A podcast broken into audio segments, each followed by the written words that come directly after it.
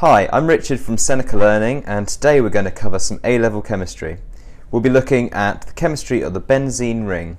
In particular, we will cover the structure of benzene, how its structure influences its reactions, how reactions involving benzene work, and an example reaction involving benzene. So to start with the structure, benzene has an aromatic structure with the formula C6H6.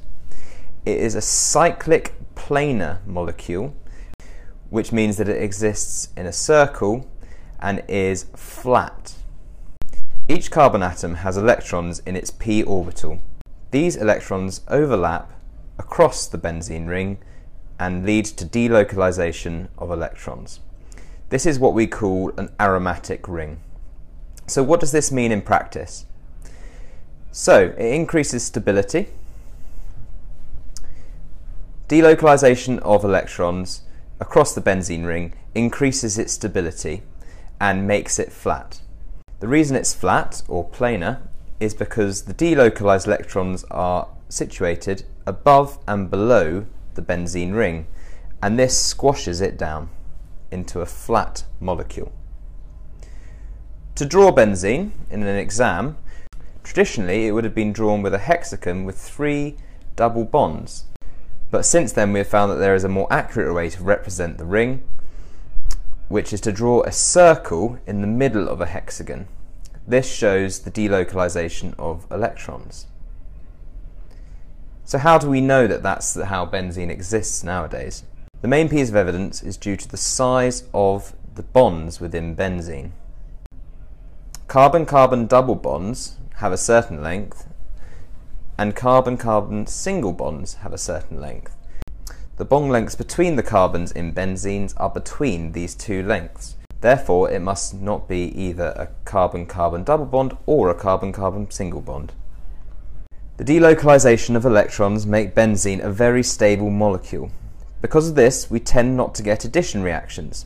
This is because an addition reaction would add a new bond to the ring, with one of the electrons from the p orbitals of carbon making a new bond with the new species.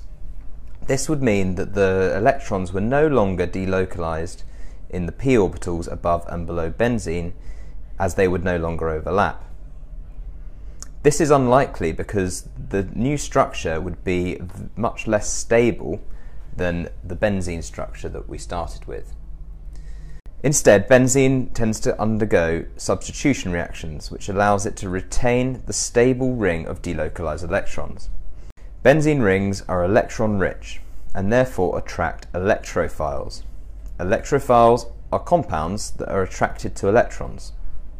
Because the electrophiles are attracted to the benzene ring, and because we prefer substitution reactions, reactions with benzene tend to be electrophilic substitution reactions. We can use electrophilic substitution reactions to introduce halogens, alkyl groups, acyl groups, and nitrile groups to the benzene ring. These reactions often require a Lewis acid catalyst, for example, AlCl3 or FeBr3. Initial attack is by an electrophile on the electron-rich benzene ring. The attack of the electrophile breaks the delocalized electron system and forms a positively charged intermediate which has lost its aromaticity and it is less stable. Because it was more unstable, a hydrogen atom is removed from the intermediate to make the compound aromatic again, because this makes it more stable. It's probably easier to understand if we look at an example. You can use nitration to add an NO2 group to a benzene ring in the place of a hydrogen atom.